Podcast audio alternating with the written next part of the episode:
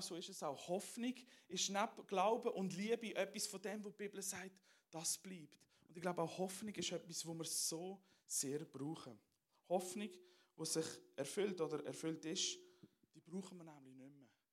Hoffnung, die sich am Erfüllen ist, etwas, das noch nicht vollendet ist, das ist das, was wir brauchen. Das ist das, was unser Herz wieder anzieht und uns Leute fokussiert sein und in die Zukunft schauen. So manchmal fühle ich mich auch wie der Astronaut in der Wüste und man weiß nicht genau, was passiert, aber wir sind ausgerüstet mit dem, was wir brauchen. Wir sind in einer Zeit, wo wir Hoffnung brauchen. Ich brauche immer wieder Hoffnung, wenn ich in mein Leben schaue, wenn ich in die Welt hineinschaue. Hoffnung ist so etwas Wichtiges. Hoffnung ist nicht einfach nur ein Begriff, Hoffnung ist eine Person, nämlich Jesus Christus selber. Und wir möchten in dieser, in dieser nächsten kommenden Woche mit euch in dieser Serie Unvollendete Hoffnung durch eigentlich zwei Bücher durchgehen vom Alten Testament. Wir möchten in die Geschichte hineinschauen vom Volk Israel, wo es um Hoffnung, Wiederherstellung, Aufbau und Aufbruch darum geht. Gott war der Gott, der immer wieder zu seinem Volk geredet hat. Er hat sie immer wieder gerufen, immer wieder gesagt, komm näher an mein Herz. Er hat sie immer wieder gerufen und hat immer wieder gesagt, kommt zu mir, kommt an mein Herz, sucht mich. Er hat zahlreiche Prophetengeschichten, Menschengeschichten, die im Volk immer wieder gesagt haben, lasst euch verändern, lasst euch auf das sein, was Gott sagt. Gott hat sie immer und immer wieder gewarnt, in den Momenten, wo sie auf anderen Wegen unterwegs sind. Und selbst an diesem Ort, wo sie dann weg sind, ist Gott bei ihnen und hat zu ihnen geredet. Und das möchten wir miteinander anschauen. Ich möchte in eine Zeit hineingehen, das ist etwa 500, 600 vor Christus, vielleicht die einen oder anderen ahnen es schon. Und man sieht auch dort ein bisschen hinten Mauer und den Tempel. Vielleicht wissen ihr, um was es geht. Wir möchten uns beschäftigen mit dem Esra und dem Nehemia in den nächsten Wochen. Esra und Nehemia im Hebräischen oder in der alten hebräischen Schrift ist es eigentlich ein Buch gewesen. Das ist der Anschluss gerade an die Chroniken, die Könige auf und ab, höchst und tiefst. Und dann kommt Esra und der Nehemia. Und eigentlich ist noch jemand drittes dabei. Wir lernen ihn heute kennen. Und die drei haben Sachen gemeinsam. Sie kämpfen und sie streiten für die gleiche Sache.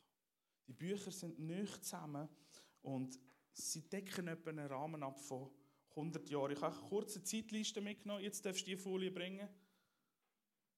Zeittafel von Zerubabel, dem Esra und dem Nehemia. Und wir sehen, 586 vor Christus ist Juda und Benjamin, die zwei Stämme den Babylonier, quasi überrollt worden. Und der Tempel, der schöne Tempel von Salomon, ist gefallen unter dem Nebukadnezar. Volk ist ins Exil weggeführt worden. Dann 539 vor Christus die Eroberung der Babylonier durch Perser und so weiter. Und dann kommen wir in die Jahre hinein, wo wir dann zusammen anschauen, in diesen Wochen. Das Buch Esra erzählt eigentlich die Geschichte von der Rückkehr von dem Überbleibsel, wo war, wo Gott schon verheißen hat, mir Jeremia gesagt hat, ich werde euch zurückführen. Hoffnung schon drin gegeben hat, bevor sie überhaupt weg sind, hat Gott schon Hoffnung in etwas hineingesprochen, wo kommt. Es erzählt die Geschichte wo der Überrest zurückgekommen ist aus der Gefangenschaft. Zurück in das Land, wo Gott ihnen verheißen hat. Zurück zum Aufbauen, wieder erwecken, neue Sachen machen. Es waren zwei Etappen. Und sie haben eigentlich nicht nur gehofft, dass Gott den Tempel wieder wird aufbauen und wieder herstellen, sondern sie haben darauf vertraut, dass ihre Herzen erneuert werden. Und so möchten wir ja, in den nächsten Wochen uns damit beschäftigen, was sie erlebt haben. Weil ich, ich habe gemerkt, in der Vorbereitung von dieser Serie, der Markus Gigli hat sich sehr fest investiert in die Serie. Er wird auch noch kommen, eine Stunde und euch davon erzählen. Und wir haben zusammen austauscht über die Serie und es hat so gut da zu sehen, wie treu das Gott ist in allem. Und wenn wir die Worte lesen, wenn wir die Bü durch die Bücher durchgehen und manchmal das Gefühl haben, was hat das mit uns so, das ist so weit weg, und man merkt, der Heilige Geist macht Sachen wieder lebendig in unsere Zeit hinein und merkt, wow, Gottes Wort hat kein Ende. Gottes Wort ist ewig Und es redet in unsere Zeit hinein. Und heute ist das Thema, du kannst mal die nächste Folie geben, der Titel, den wir dem ersten Sonntag gegeben haben, ist «Geboren aus der Vision». Geboren aus der Vision. Und unsere Story, die fängt an, eigentlich an dem Ort, wo du eigentlich nicht sein willst. Dort, wo sie weggeführt sind, oder ein anderes Wort dafür ist Exil. Ähm, und wo ich gemerkt habe in den Vorbereitungen, der Ort Exil, das weggeführt sein, das hat mich extrem bewegt. Ich habe eigentlich gedacht, ich gehe nachher in andere Sachen rein. Aber ich habe gemerkt, ich bin dort hängen geblieben, in diesem Exil. Es ist ein Ort, wo du nicht gern bist, wo du nicht willst. Es das Gleiche auslöst wie bei mir der, der Begriff unvollendet. Es fühlt sich irgendwie noch nicht so gut an. Es fühlt irgendwie nicht so gut an, nicht das, was du willst. Exil ist nicht der Ort, wo du sein willst. Es ist nicht der Ort, wo du sein willst. Und spannend war, ich schaue im Hebräischen, das Wurzelwort von Exil oder weggeführt werden oder Gefangen weg, oder Gefangene wegführen. Das ist mega interessant. Das ist nicht ein einzelnes Wort, das ist zusammengesetzt. Und in diesem Wort hat es ganz viele Begriffe. Und einige von diesen Begriffen sind aufdecken, enthüllen oder sichtbar machen. Und nun das so gelesen habe, ich dachte, das ist schon sehr spannend. Aufdecken, enthüllen, sichtbar machen. Was hat das damit zu tun mit Gefangenen weggeführt sein? Und ich bin dann in das hineingegangen, das Exil ist der Ort, wo etwas aufdeckt wird. So, wenn wir die Story vom Volk hören, gerade in den Chroniken, wo wir lesen, Gott hat Menschen erweckt, hat Könige erweckt.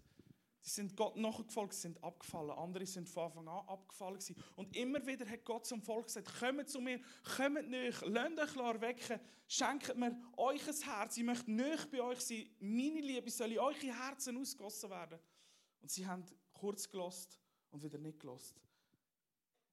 Ihren Lebensstil und ihren geistlichen Zustand, ihr verschlossenes Herz, hat sie schlussendlich an den Ort geführt, wo sie weggeführt worden sind von Gott. Weg vom Tempel, weg vom verheißenen Land, weg von all dem, was Gott ihnen gegeben hat. Und etwas ist aufdeckt worden, nämlich ihr geistlicher Zustand. Und das habe ich mega interessant gefunden. Weil Gott braucht nämlich den Zustand vom Exil. Gott braucht die Zwischenländer. Gott braucht die Moment, wo etwas aufdeckt wird. Und wie manchmal hat der Heilige Geist schon in meinem Leben Sachen aufdeckt, wo ich gemerkt habe, wow, ich war völlig an einem anderen Ort. Gewesen. Und ich habe Erkenntnis in etwas drin. Und er hat Sachen aufdeckt. Und ich habe gemerkt, wow, das Exil oder die Aufdeckung, die ist notwendig, um zu sehen, wo ich stehe. Und wenn du vielleicht das Gefühl hast, du bist gerade an einem Ort weiter weg von dem, wo du eigentlich willst sein mit Gott, vielleicht ist es so ein Ort, wo Gott etwas möchte aufdecken in deinem Leben. Vielleicht ist es ein Ort, wo Gott etwas möchte tun. Und Exil, ja, kann ein Ort sein von der Trennung, wo Sachen abfallen. Es kann sein, dass es ein Ort ist von Schmerz. Es kann sein, dass es ein Ort ist von der Veränderung.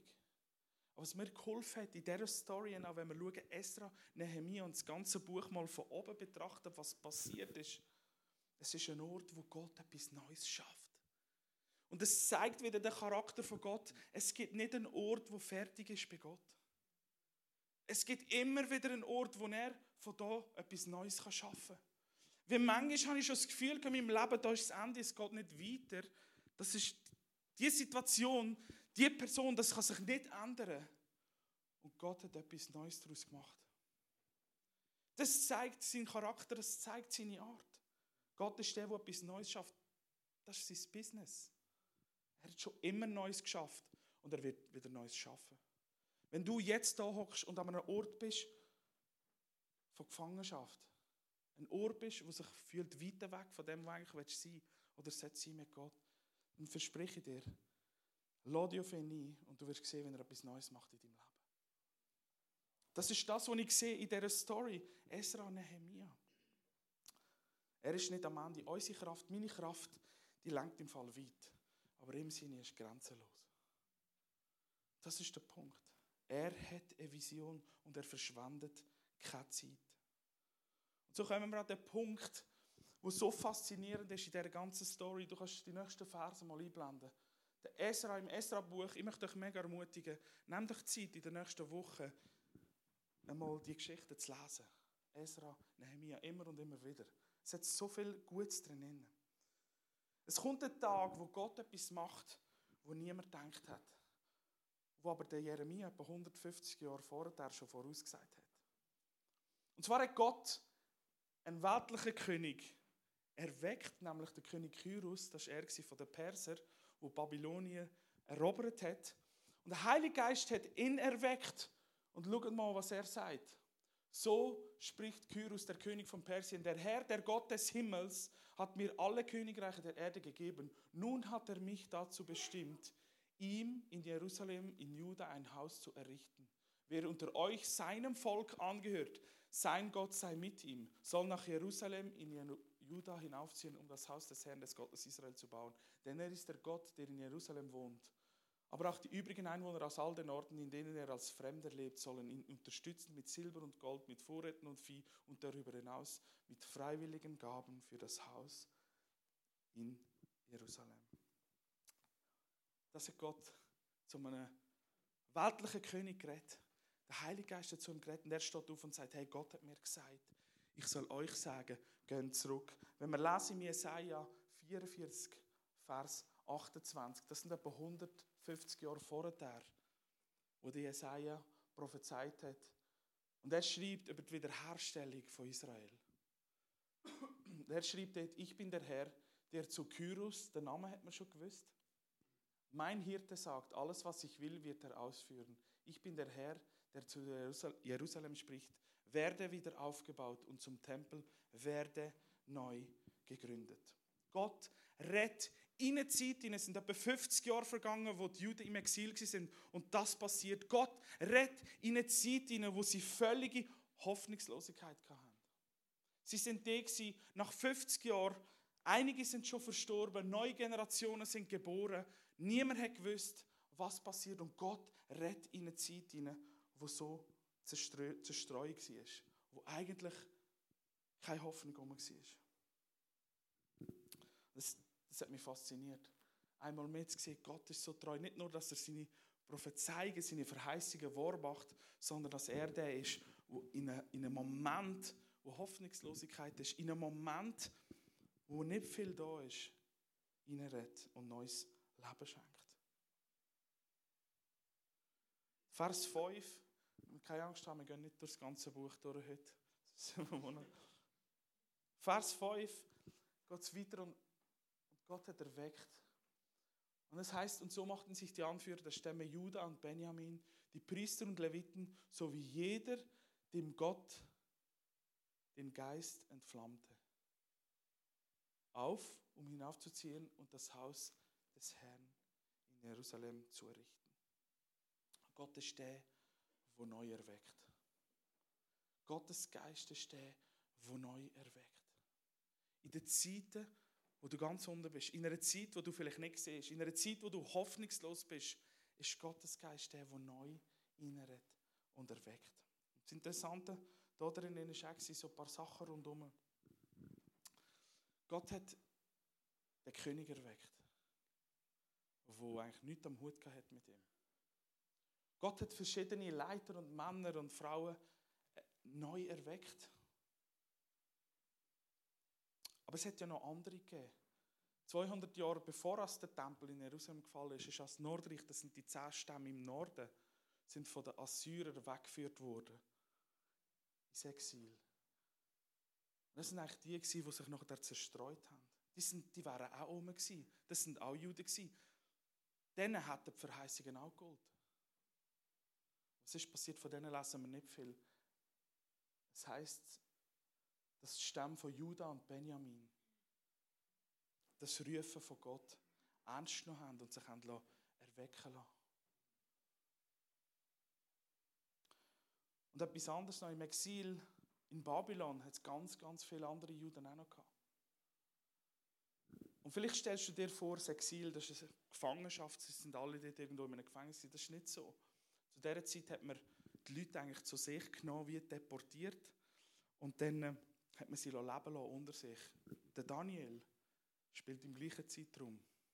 Esther spielt in einem ähnlichen Zeitraum.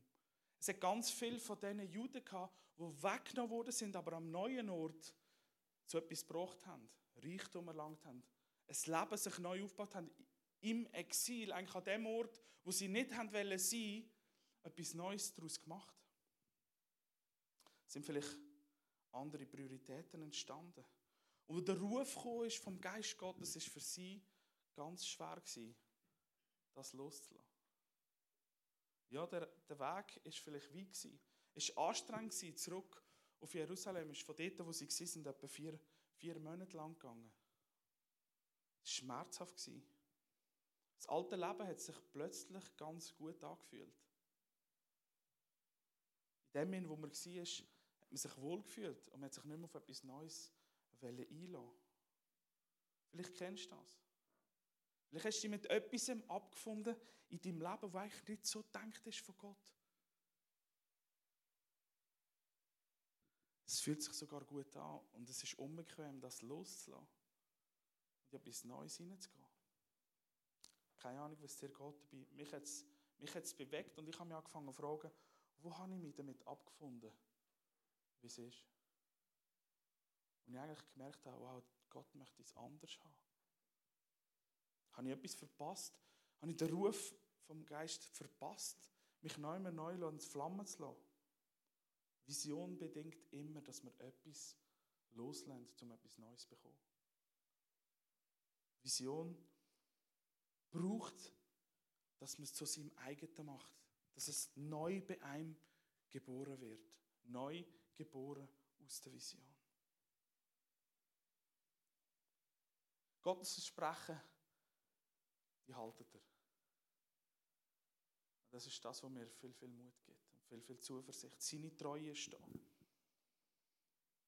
Der Mann, wo Gott erweckt hat, um eigentlich die erste große ähm, Menge von Menschen zurückzuführen nach Jerusalem, ist nicht der Esra gewesen, so wie das Buch vielleicht ähm, den Namen trägt, sondern es ist der Serubabel. Es war ein junger Mann aus der Linie von David. Und das hat mich sehr, sehr bewegt. Weil einmal mehr, Gott hat dem David das Versprechen gegeben. 2. Samuel 7 gibt er ihm das Versprechen, du und dein Haus, dein Königtum sollen für alle Zeiten bestehen. Und dein Thron soll alle Zeiten feststehen. Und der Tempel und das Königreich Juda gefallen ist, hat man von dem nichts mehr gesehen. Aber Gott ist dem treu gewesen und hat aus der Linie von David wieder erweckt. Warum? Weil Gott zu seinem Wort steht. Er war ein Nachkommen von David. Er steht für eine neue Generation. Der Serubabel war nicht schon in Judäa, sondern er ist geboren in dieser Zeit der Wegführung. Er ist geboren worden im Exil. Er kennt das Alte nicht. Wir wissen nicht viel von ihm. Vielleicht erfährst du mehr, wenn du in der nächsten Woche lesest. Aber er ist eine interessante Persönlichkeit. Er selber hat persönliche Erweckung erlebt. Er selber hat die Geschichte nur gehört, er hat sie nie selber gesehen, er hat von dem Gott gehört. Und der Geist Gottes hat sein Herz neu entflammt und bei ihm ist die Vision geboren, wo Gott hat, zurückzugehen, den Tempel zu errichten, neu anzufangen, zu zeigen der Welt, wer Gott ist. Ich brauche persönliche Erweckung.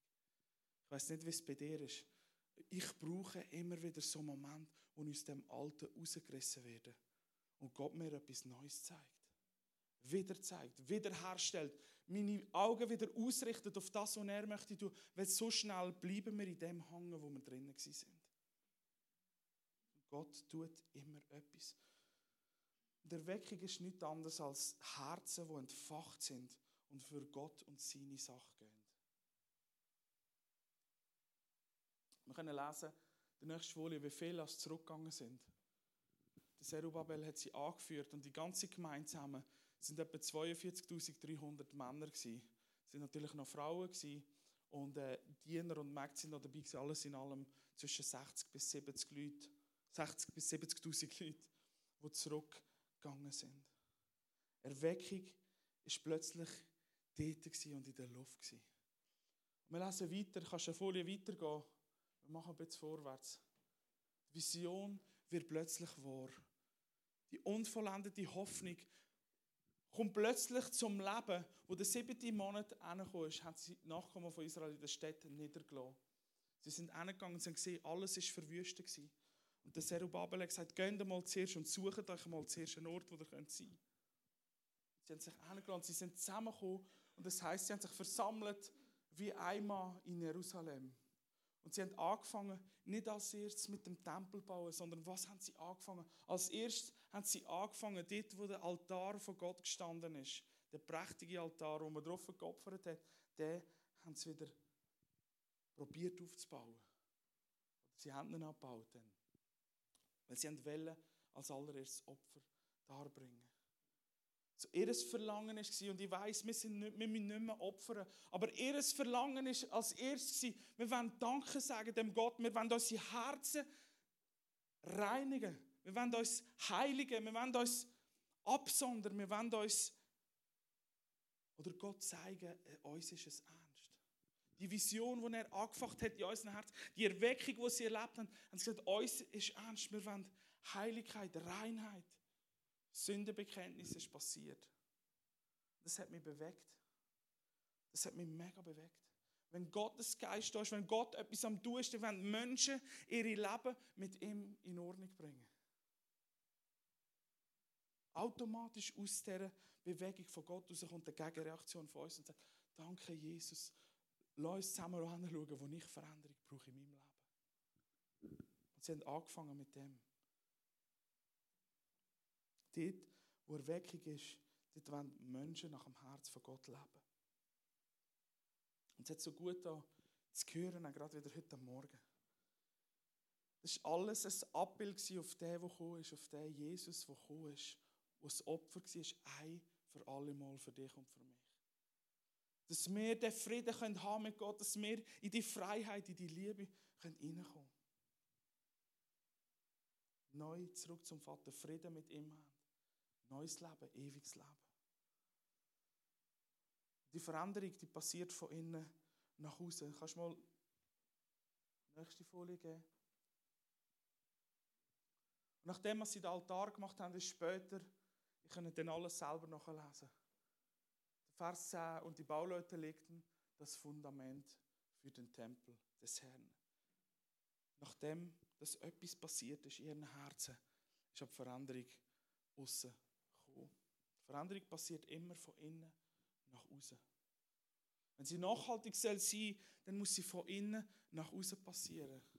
Weil von außen nach innen, das wird nicht funktionieren. Das ganze Alte Testament redet von dem. Und es hat geendet in der Werksgerechtigkeit. Aber wo Jesus gekommen ist, in der Liebe von Jesus und die Kraft vom Heiligen Geist, kann etwas verändert werden. Römer 12 redet von dem. Lasst euch verändern vom Denken von Gott. So werden wir verändert. Er verändert unsere Einstellung, unser Denken, unsere Gesinnung. Und aus dem muss unsere Überzeugungen und unsere Wünsche verändern sich, indem wir innen leben. Und was passiert, wenn das so innen anders wird, wenn wir anders anfangen leben? Nach unseren Überzeugungen handeln wir. Es wird sichtbar. Es wird sichtbar nach außen. Und etwas ist mir noch aufgefallen im Weiterlesen. Als sie den Tempel gebaut haben, muss mal die nächsten Verse geben. Das, das nehme ich alles und ich lese das und ich stelle mir vor, wie es diesen Menschen gegangen weil ich etwas daraus lernen will. Weil ich glaube, dass sein Wort auch für uns geht. Viele von den älteren Priester, Leviten und führenden Männer haben natürlich das erste Haus gesehen, wo der Salomon gebaut worden ist. Und das war praktisch ein Haus aus Gold. So prachtvoll. Silber hat ja keinen Wert mehr im Land, weil Gold so viel vorhanden war. So alles die Geschichten zu der Zeit von Salomon. Und sie haben das Haus angeschaut, wo soll neu gebaut werden. Und was haben sie gemacht? Sie haben angefangen zu brüllen. Logischerweise, sie haben sich an das erinnert, wo ist. Sie sind mit ihren Gedanken im Alten gewesen. Was ist passiert? Sie haben sich nicht einlassen aufs Neue. Wir haben es zwar nicht können unterscheiden, weil die einen haben gejubelt, die anderen haben brüllt und nach außen es einfach tönt nach einem grossen Geschrei. Ähm, Wäre spannend, mal zu hören, wie das tönt hat. Aber das ist interessant. Bist du parat, das Alte loszulassen? Oder erinnerst du dich an das, was Gott mal gemacht hat? Das ist super. Erinnere dich an das. Nimm das. Das soll der Boden sein für das, was neu passiert. Weißt du warum? Weil er die Zeit kennt, weil er weiß, was er macht in der Zukunft. Gott ist nicht gebunden an eine Form. Gott ist gebunden an sein Versprechen. Das ist nicht abhängig von der Form. Sondern an das, was er gebunden ist, ist sein Versprechen. Und sein Versprechen ist, er hat den Heiligen Geist gesehen, der ausgossen ist in unsere Herzen. Egal wer du bist, egal wo du bist. Egal wie das aussieht. Seine Vision ist immer der Tempel, wo Jesus einig wird aufbauen, nämlich dich und mich. Seine Vision vom Tempel ist in den Herzen eins zu eins beim Mensch selber zu wohnen, bis im Volk, unter seinem Volk. Du und ich, wir sind der neue Tempel und ich habe dir etwas mitgebracht für das Jahr. Das ist nicht so ich weiß, das ist nicht so das schönste Geschenk. Aber das ist mir da gestanden in den Vorbereitungen. Weißt du, mein Leben ist so wie die Vase. Vielleicht bist du auch so eine. Und die Vase, irgendjemand hat sich das ausgedacht. Jemand hat eine Vision gehabt von dieser Vase. Ikea. Ne? Der hat gute Visionen gehabt. es ist die Vase. Und weißt du, die ist jetzt aus Glas. Aber Gott ist nicht gebunden an Formen. Es könnte auch eine Holzvase sein, sie könnte auch aus Blättern sein. Keine Ahnung, egal wo die steht, egal wie sie vielleicht aussieht, egal aus was sie ist oder egal auch wer sie hat, spielt nicht so eine Rolle. Die Vase ist dazu gemacht, zum gefüllt zu werden zum Weitergehen. Egal von wo du bist, egal wie es dir gerade geht. Deine Bestimmung ist gemacht, dass du Tempel kannst sein, dass du Vase kannst sein, zum gefüllt sein und zum Weitergehen. Das ist das, was ich uns möchte mitgeben in das Jahr hinein. Und wir starten aus dem Ezra raus. Starten mit der geboren aus dieser Vision. Mein, Wunsch ist und mein Gebet ist, dass du geboren sein aus dieser Vision von Gott. Ein Gefäß sein für ihn, für die Menschen da draußen.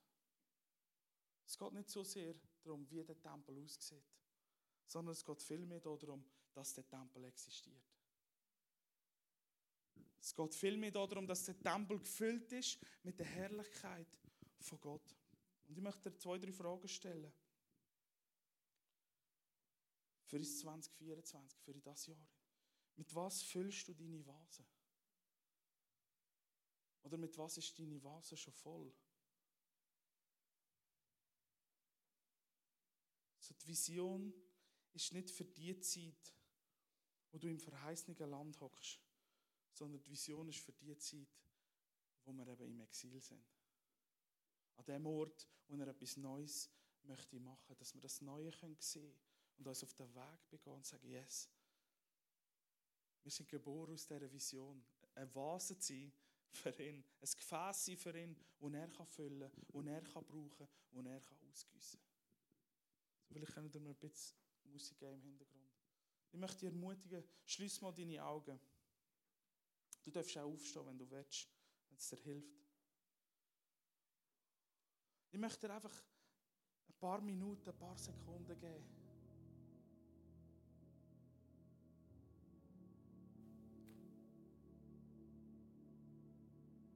Dich kannst fragen, bin ich an dem Ort, bin ich an einem Ort, wo ich eigentlich nicht sein will?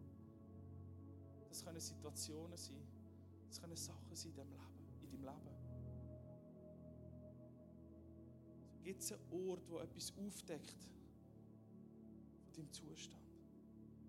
Das soll dich nicht verurteilen oder richten, sondern das ist vielmehr das Herz vom Vater, wo sagt, hey, das ist ein Ort der Veränderung, ein Ort, wo etwas Neues passiert. Ein Ort, wo er neu kann reden in dein Leben. Ein Ort, wo er etwas Neues machen kann.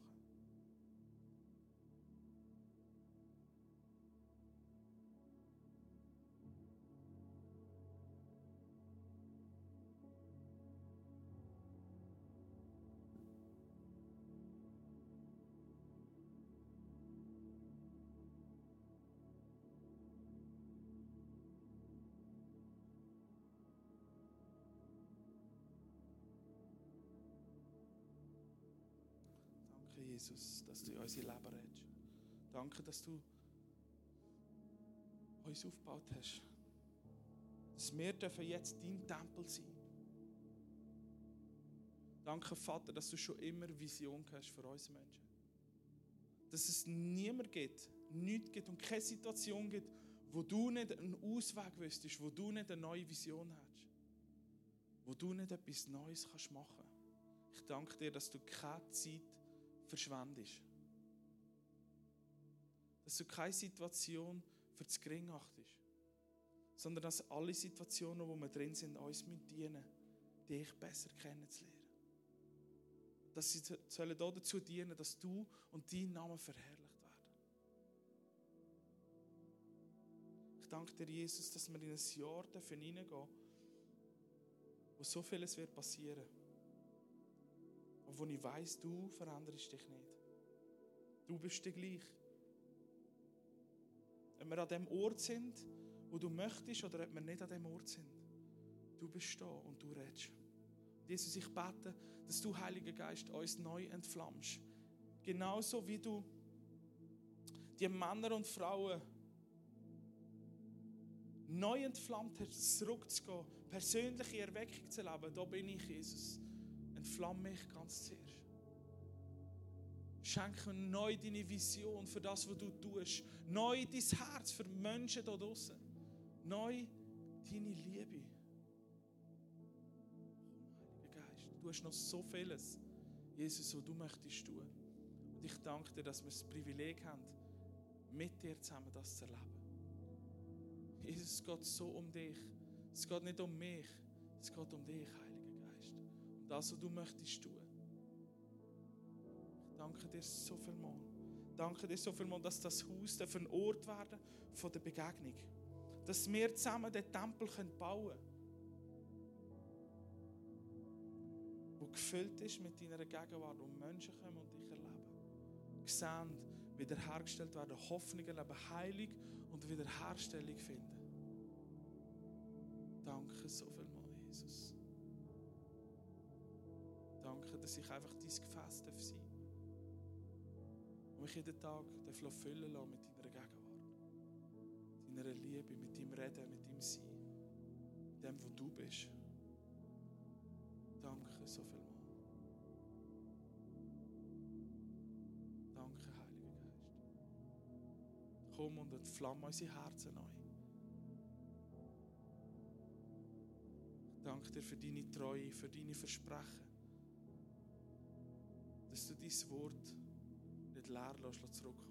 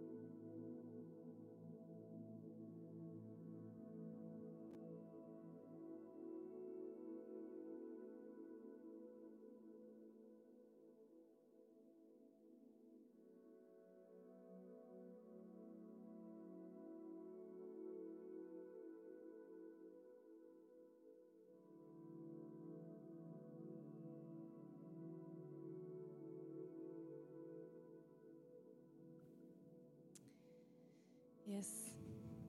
Hey, danke vielmals, Dani, für deine guten Worte. Es war richtig ermutigend und wirklich sehr, sehr, sehr gut. Ähm, ja, wir kommen schon zum Schluss von dem ganzen Gottesdienst. Wir haben ein paar Infos. Und zwar habe ich hier einen Flyer in der Hand. Das ist der Allianz Gebetswoche Flyer. Ähm, es sollte eigentlich über ein Mail schon verschickt worden sein, aber hinten würden sicher noch ein paar Flyer liegen, falls jetzt jemand den noch nicht hätte oder noch nicht bekommen hätte.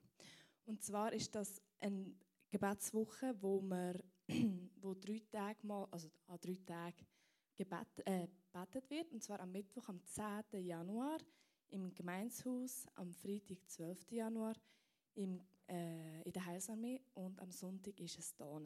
Nein, stimmt gar nicht. Der Lenzkille, sorry. genau, in der Lenzkille ähm, wird dann das Mal Sonntag, äh, am Sonntag ähm, der Gottesdienst stattfinden. Genau, und dann am 21. dürfen wir, äh, dürfen wir dann die, äh, die Einsegnung von Leinigers machen, dann wieder in, im Louvre. Genau. Dann gibt es hinten Neujahrslosungen, falls jetzt irgendjemand noch keins geholt hat. Die liegen auch hinten parat. Also holt euch ein gutes Wort für, für euch ab für das Jahr. Es ist immer mega ermutigend. Ich liebe die. Ähm, die bringen mir einfach mega viel Hoffnung und Mut und es bringt, ja, es ist einfach mega schön. Eine schöne Ermutigung. Und es gibt heute noch Hot Dogs und zwar amerikanische, hat es geheißen. Also es ist ziemlich cool. Äh, das sind so solche, die man aufschneiden kann und dann nachher kannst nicht nur ein Würstchen drin tun, sondern noch Röstzwiebeln und ganz viel anderes Zeug. Es ist wirklich richtig hammerfein. Also gönnt und bedient euch, es hat so lange es hat. Genau, und ich glaube, jetzt haben wir alles schon gesagt. Ähm, der Dani wird euch jetzt noch eine ganz eine tolle und coole Nachricht weitergeben und auf das freue ich mich sehr. Yes. Äh, das Beste kommt ja bekanntlich am Schluss. Und so einfach rein etwas zu der Organisation auch.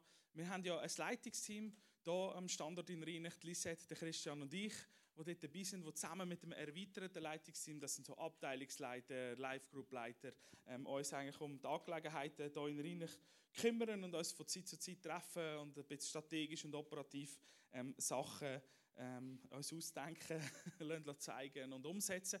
Und ich freue mich sehr, dass es unser Leitungsteam äh, mit dem Christian, der Lisette und mehr eine Erweiterung erfahrt. Und zwar dürfen wir Rahel Schubert, uhu, kannst du mal winken? Yes. Rahel Schubert wird neu Teil sein von dem Leitungsteam und ich freue mich riesig, ähm, dass sie mit dabei ist, dass sie entflammt worden ist für das. genau, dass äh, der Heilige Geist an ihr gewirkt hat und, und sie ein Ja hat für das. Ich glaube, sie kann ganz, ganz vieles mit drin hineinbringen. Ähm, sie ist eine von da und das freut mich ganz besonders. Einfach mit ihrer Art, mit dem, was sie trägt, was Gott in ihrem Leben schon da hat, ähm, ganz, ganz viel Bereicherung kann bringen Für uns im Team, für den Standort, für das, was wir tun, auch in der Momentum Church ähm, als ganze Kirche in Rheinach und Aarau. Ähm, das freut mich riesig. So, bis herzlich willkommen. Wir werden das Gebühren sicher noch feiern, auch an der Vision and Value Night. Sachen findet ihr auf der Website, wenn die ist. Ähm, und ich wünsche euch heute, heute ganz, ganz einen schönen Sonntagnachmittag. Bleibt doch noch zum Hotdog essen, Gemeinschaft und dann am 14. in der Lenzkille, für die, die es geht, am 21. wieder da. Tschüss zusammen. Brunch, mit Brunch am 14. Danke, Christian. Mit Brunch, ganz wichtig, feine Zöpfe. Genau, macht's gut. Tschüss zusammen.